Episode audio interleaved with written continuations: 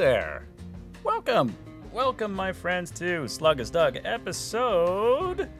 Oh boy, what are we at? We're at episode 79. That's right, my friends, we have 2 days left in the 12 days of podcasting leading up to the 12 podcasting days of Christmas. And in the background, we're hearing Calexico. And this is a song called El Gatillo. I was going through the stuff. I was going through the music collection today, and I was like, you know, I haven't listened to Calexico in a long, long time. So I thought I'd give you a little bit of this. But again, it's a late start today. I've been busy. I've been out of the house. I've had to be out to do, to get out, to allow people to come in to look at the house. So we'll see what happens with that. But let's get started. We've got a full episode today. Full episode. Not like any of these last ones that have only been about half full, that have not even been prepared, that have just been off the cuff. No, this one is slightly more prepared, slightly more full. In fact, I'm going to say it's full. It's jam-packed. It is exactly what you need to hear to give you that feeling of fullness, to fill that feeling of emptiness, because you are not currently enjoying the 12 podcasting days at Christmas, because they are but 2 days away. I know that's a lot, but let's move on. In follow-up. Yes, follow-up is still something that I have to do. I need to F you after I F up. I didn't really mess up too much that I know of yesterday, but as you know, I have been mentioning and talking about Paul Desmond, the saxophone player, quite a bit over the last little while. And I promise this is the last you will hear of me mentioning him on this particular series of podcasts, although there may be in the future a whole episode dedicated to him. Paul Desmond, I said yesterday, I think I mentioned that I thought he was an alto sax player, and indeed, yes, he was. He was an alto sax player. And just for your information, as the very last bit of information you need to know about him, he unfortunately died in 1977. But he was great, and that is all I'm going to say about him from now on. So there you go. I will not bore you with that anymore. So let's go from this to this week in podcasting history.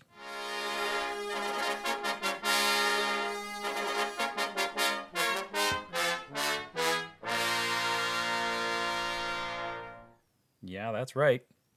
I've got segments, folks. There's segments. Can you believe it? I never thought that I would do that. But, you know, when you've got to put out 12 episodes of a podcast, you got to kind of come up with a regular sort of thing that you do.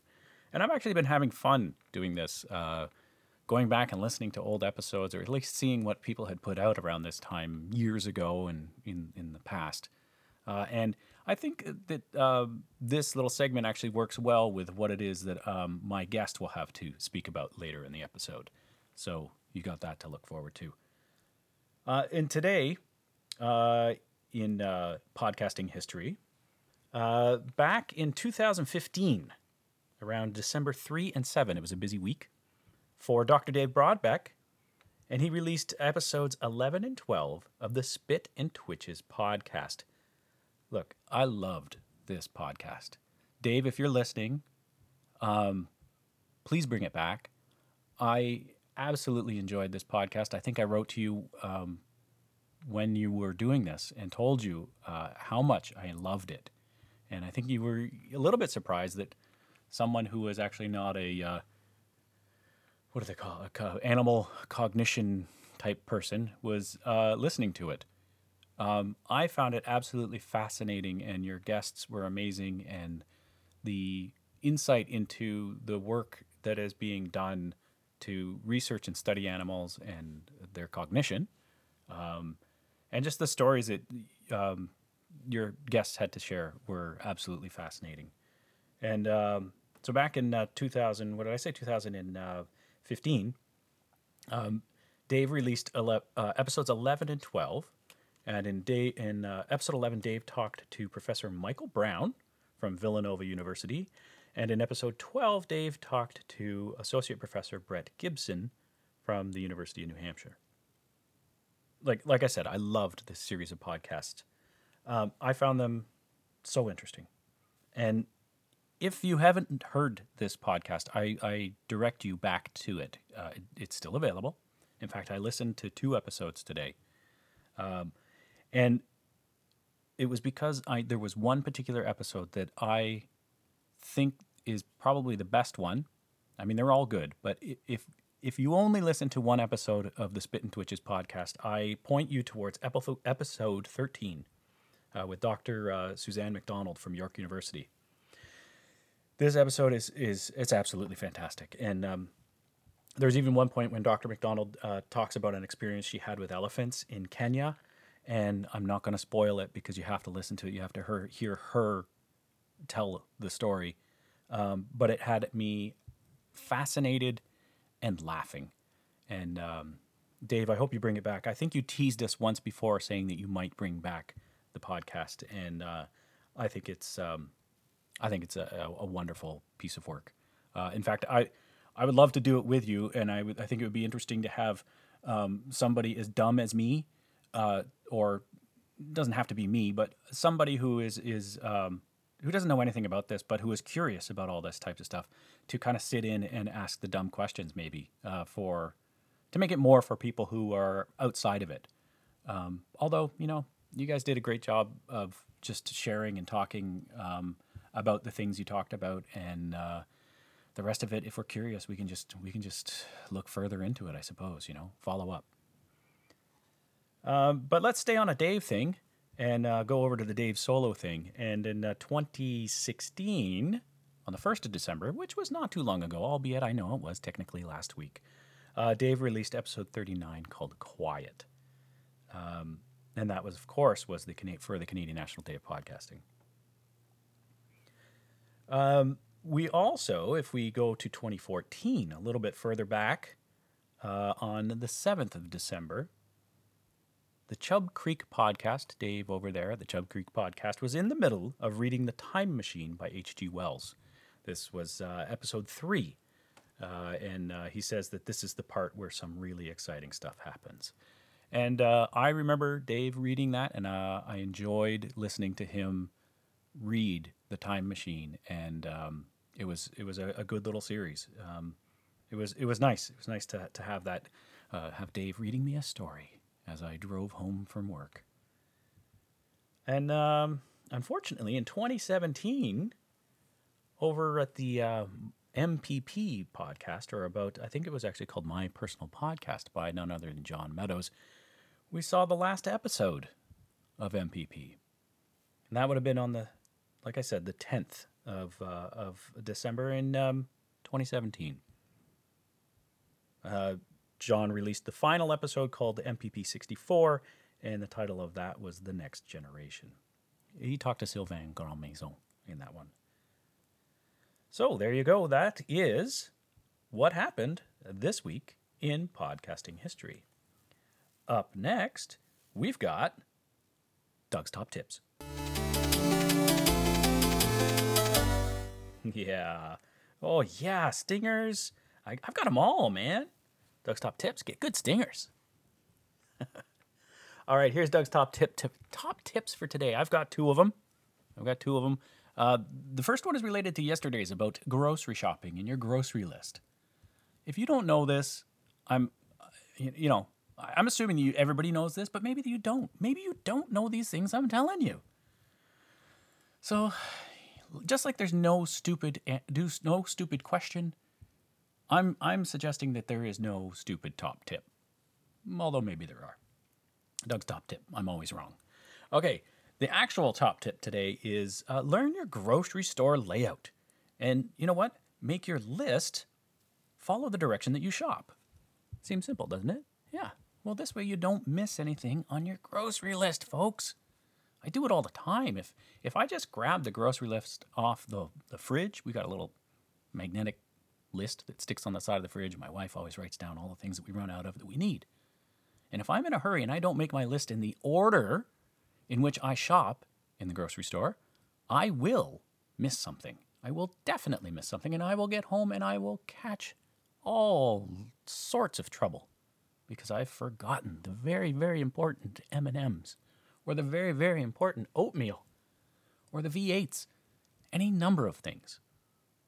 So, for instance, I start in the produce, and then I work to the center aisle, then I go to the frozen, the dairy, and the meats. It's a simple solution. It's a simple suggestion. I don't know if you even make a list when you go shopping. You should. You should make a list. You should see how much. You should budget it. You should budget how much your grocery shopping is going to be and keep track of like whether or not you actually eat all the food that you buy. Because, boy, before I did that, I realized we wasted a lot of food and a lot of money. My second top tip. When you're decorating your podcast listening chair, old earbuds and leftover rubber doodads that go on them can be used to spruce things up, especially if they are in fancy colors. Because, you know, you do got to decorate your podcast listening chair for the 12 podcasting days of Christmas, which, my friends, are 2 days away. I know. It's a common group knowledge. It is an oral tradition that we are spreading forth, and a culture that we are leaving evidence of behind for future earthlings to refer to listen to, and to learn about those of us who are not famous, who are not even internet famous, who are not even famous in our own house. Speaking of which, Dr. Steve Cloutier, yes, a doctor. I know, a doctor. He has sent me a clip. And I have to admit here that I feel terrible about this clip. On the last episode, I talked about how Steve sent this clip in, and it was long, and I was going to have to edit it. And then Steve listened to yesterday's episode, and he sent me a tweet last night, and we tweeted back and forth over, I don't know how long, maybe an hour, half an hour, about how he could edit it, and I said, no, that's fine, I'll do it, and then he was like, no, I'll do it, and I said, okay, well, only if you want to. I mean, it is your thing, you know, you are the doctor, you know what you're talking about, if you really want to, why don't you put it down to around 8 minutes? And so basically, I said, you don't have to, I said I was going to do it, then I said, you don't have to do it, then could you do it, and I said, don't worry about doing it, then he did it, and he sent it to me, and I listened to it, and I was like, it's great. It's great. I love your edited version, but you know what? I like the long version better. I feel bad. I feel like a professor in university making their students edit their papers when everything they put in there should actually be there. No, that's not what happens at university. The professors are right. You do need to edit. But in this case, the professor is right in his very first edit that he sent to me, and I, the student, am wrong. So I apologize, Dr. Steve. I apologize profusely. Please, I beg your forgiveness. I know I made you spend time on editing last night. I'm going to play your original version because I think that it is valuable. I think it's worthwhile.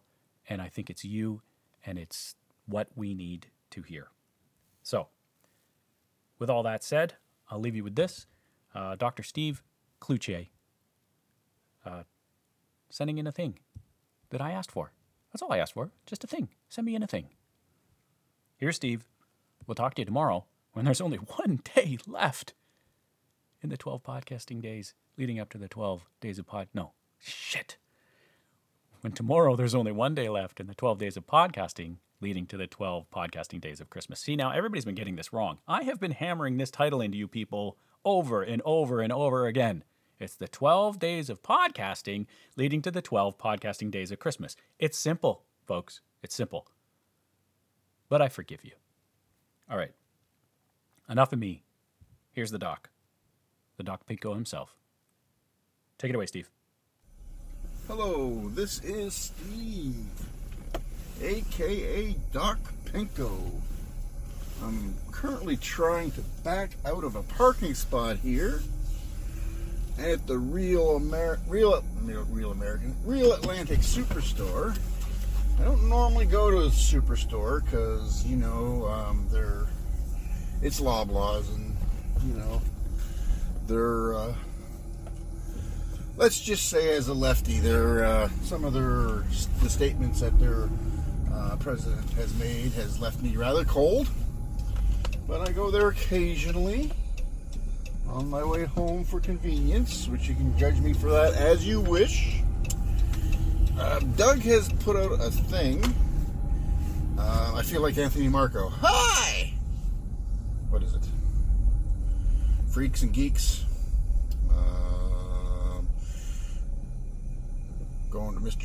Going to Pizza Grande. I feel like Anthony Marco there, or Dave Brodbeck. Although my wife's not with me, so I guess that's not like Dave Brodbeck. But Doug has asked people to submit stuff for the 12 days of podcasting, leading up to the 12 days of podcasting. I think that's what it's called, something like that. I got the numbers right, if not the words. Because there are only 12 days of Christmas. 12 days of podcasting, it makes sense. So I don't really have a history with the 12 days of podcasting. That's no offense to Jason, it's just that I'm fairly new to the community. If I am a part of the community, I suppose I am. I don't know if there's any kind of initiation thing or what. But anyway, but I can tell you some thoughts about podcasting itself. Now, keep in mind, as I say this, that I am an academic. And academics are kind of weird at times.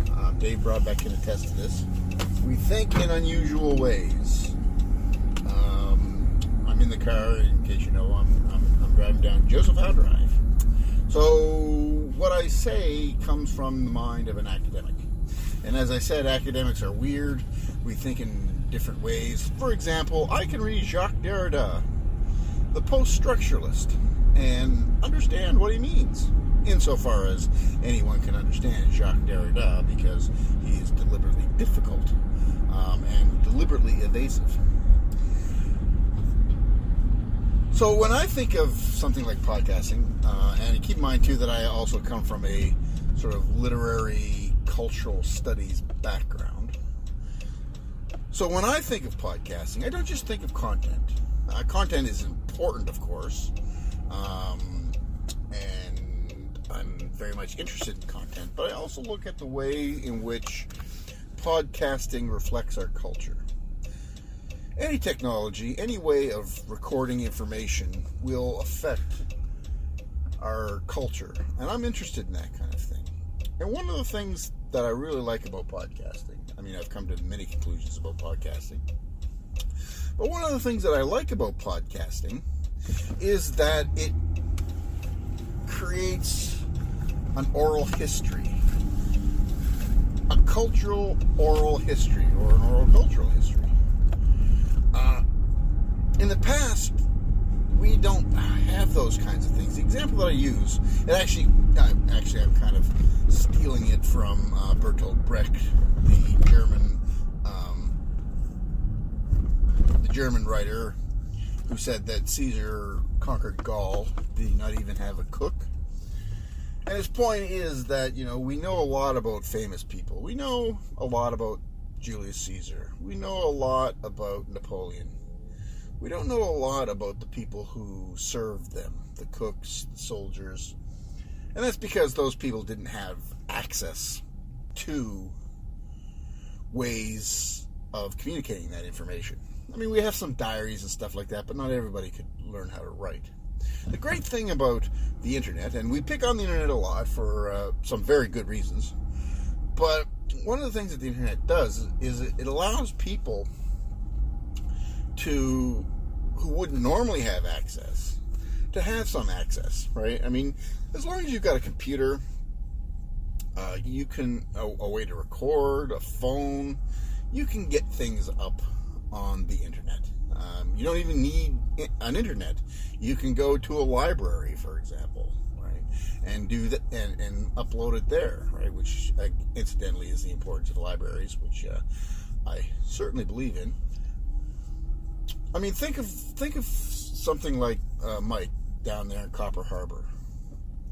If somebody like me, an academic, I was looking into the cultural history of Copper Harbor. What he is giving us is a very good cultural history, an oral history perhaps, but a cultural history of Copper Harbor.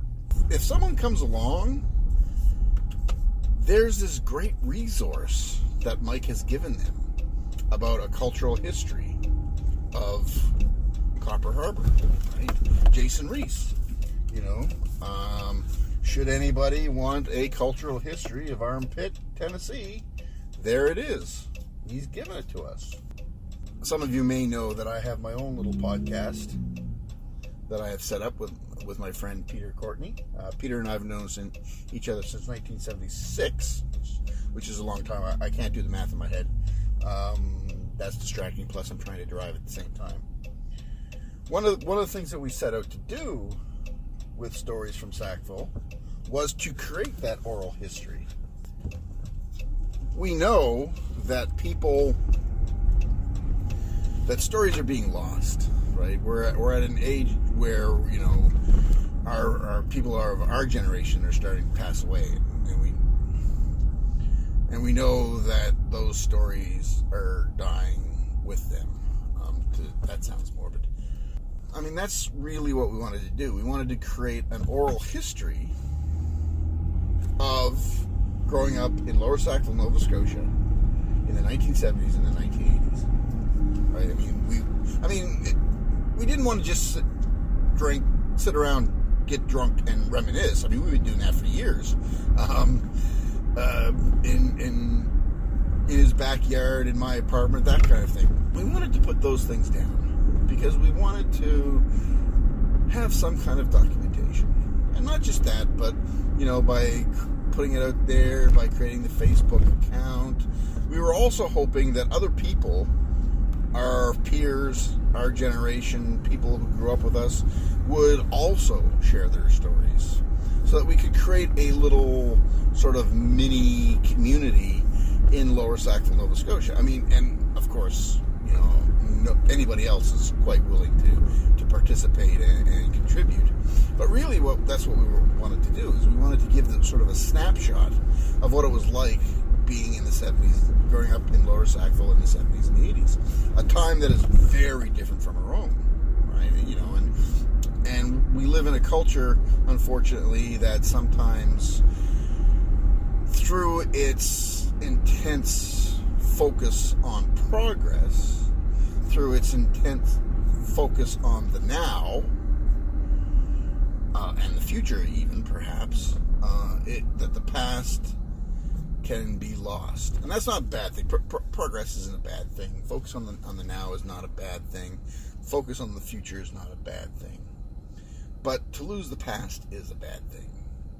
Most of my grandparents are dead. I have one grandmother left. Their generation, in my family at least, are almost gone. There are loads of stories that I don't know. Loads of stories I wish I knew.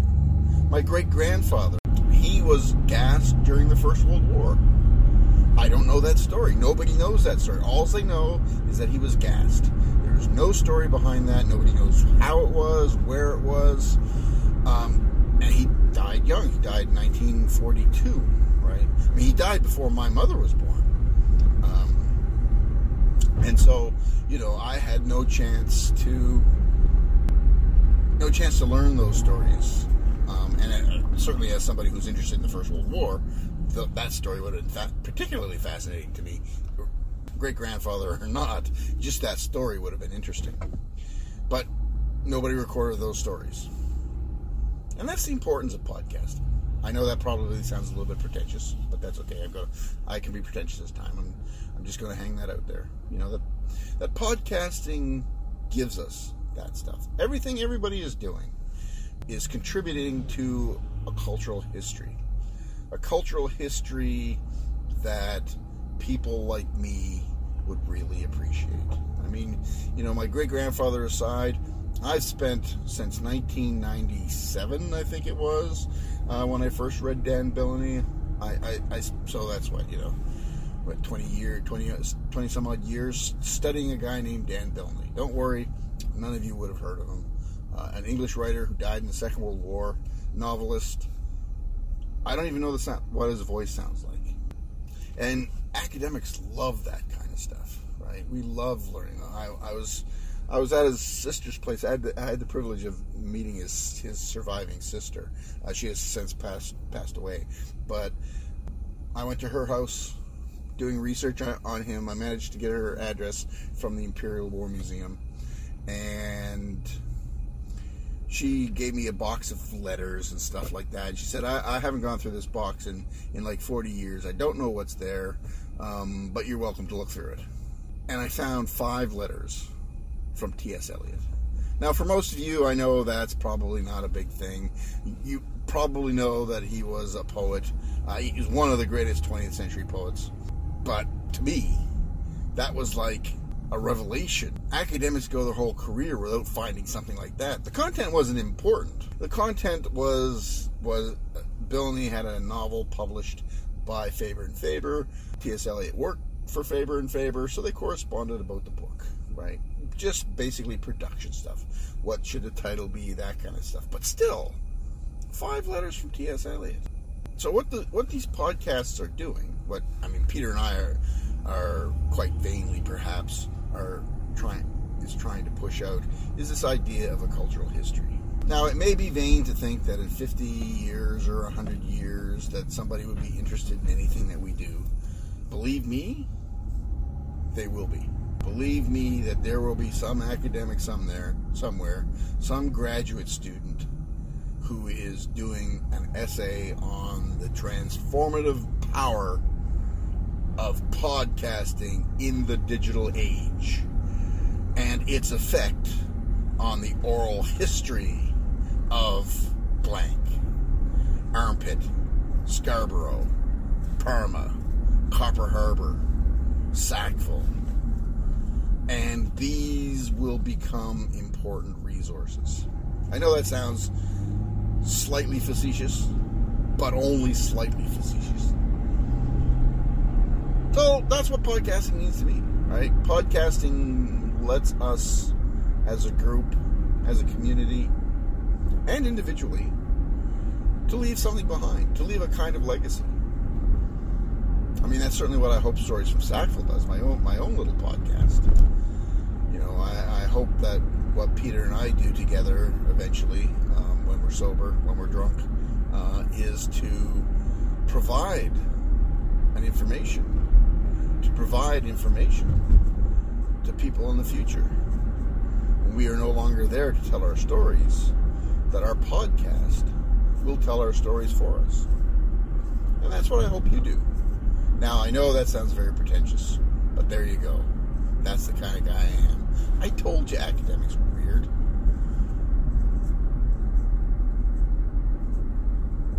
So, thanks, Doug, for the opportunity. Thanks to everybody for their podcasts. And thanks to Jason Reese, a.k.a. The Reese Man, for the 12 days of podcasting. So I'm signing off. Goodbye.